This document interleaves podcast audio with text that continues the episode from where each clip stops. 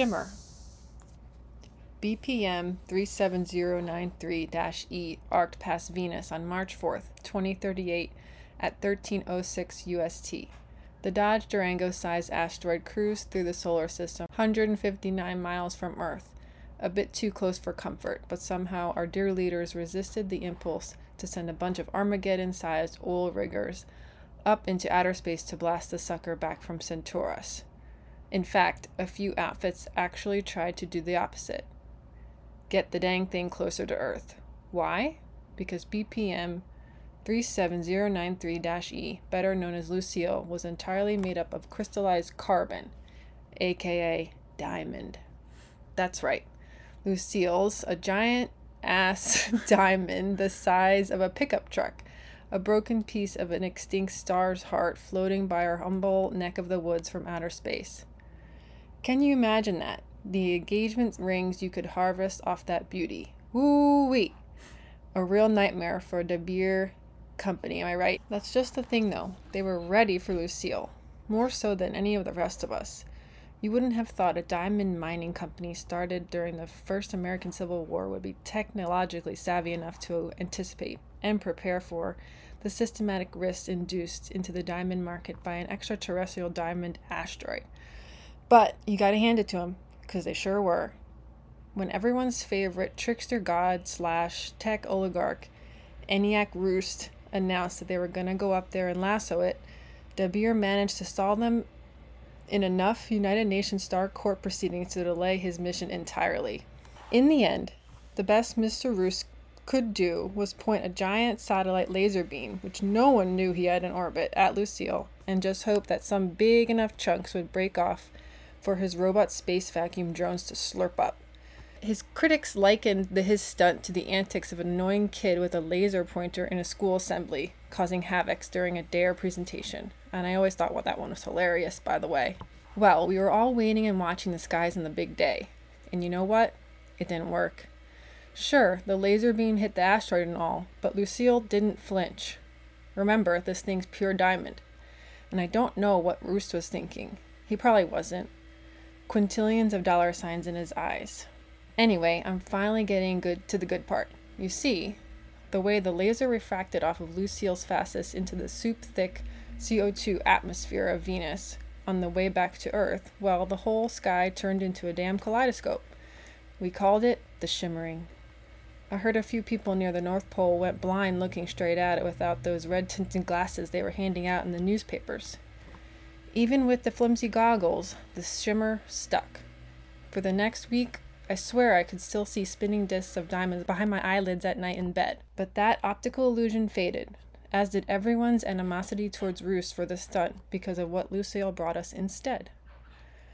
On March fourth, four days after the shimmering, came the first reports of the power-ups. We thankfully had some minor cultural precedents for this phenomenon. Remember magic berries? You could order them online, and when you ate one, sour t- sour stuff tasted sweet, and so on. Basically, opposite day for your taste buds. A fun party trick, nothing more. But other than that, we had to turn to video games to understand what was happening. Look, for millions of years, our species, and the rest of them, have been chomping down on various plants and animals, and we get either real sick, real fast, or we convert to the fibers and meat and whatnot and starch and or calories or the like. High school biology one oh one. But now when you eat a plant that was alive during the shimmering, something else happens. You get superpowers. They're calling it shimmer. The first report was about some kid in Istanbul who found a way to breathe underwater for four hours after eating the mulberries outside of his school. They found his body floating in the Bosphorus the next day. You see, he tried to go for four and a half hours. Shimmers, they wear off. He didn't know. We didn't know. Then there was that old folks' home where a lot of them just disappeared for a whole ninety minutes after eating their pea soup. When they turned D invisible, half of them were naked. Horny, wrinkly things, huh? You can imagine the chaos this caused. People were eating everything. I mean everything. We honed it in pretty quick, though the whole world working together in the same internet forum. It was just plants that got shimmered. Not animals, not people.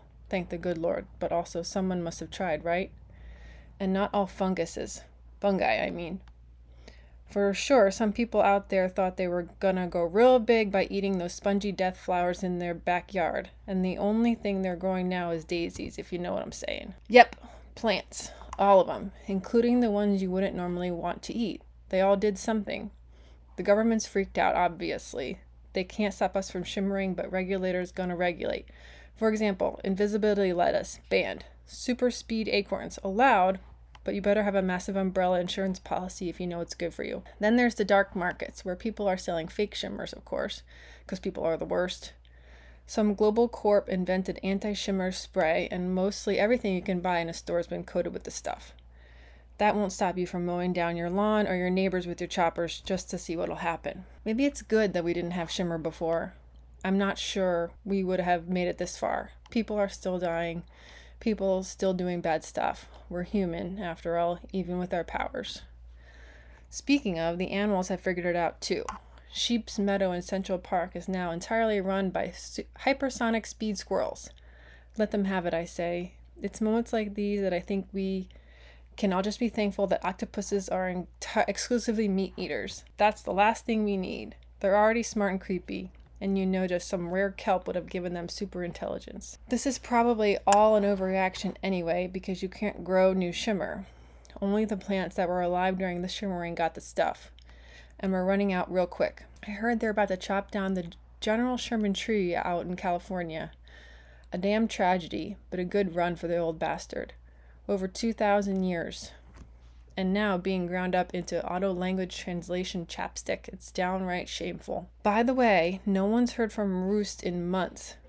Theory is he's off in space, loaded up with every green thing you can think of, and he's gonna go get Lucille and bring her back to Earth for another shine. As for me, I hope he fails. Oh, stop it. I want him to come back safe and sound, just without the giant magical diamond. I'm a simple creature. I want to eat candied sweet potatoes again without worrying that I'm going to grow a raccoon tail or shoot fireballs from my hands like last Thanksgiving. Sorry again, Aunt Betsy. I'll buy you another dining room table. I promise. Yay.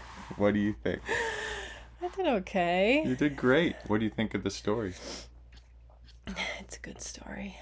Yeah. I don't know why I'm having such a hard time seeing it. The screen is reflecty.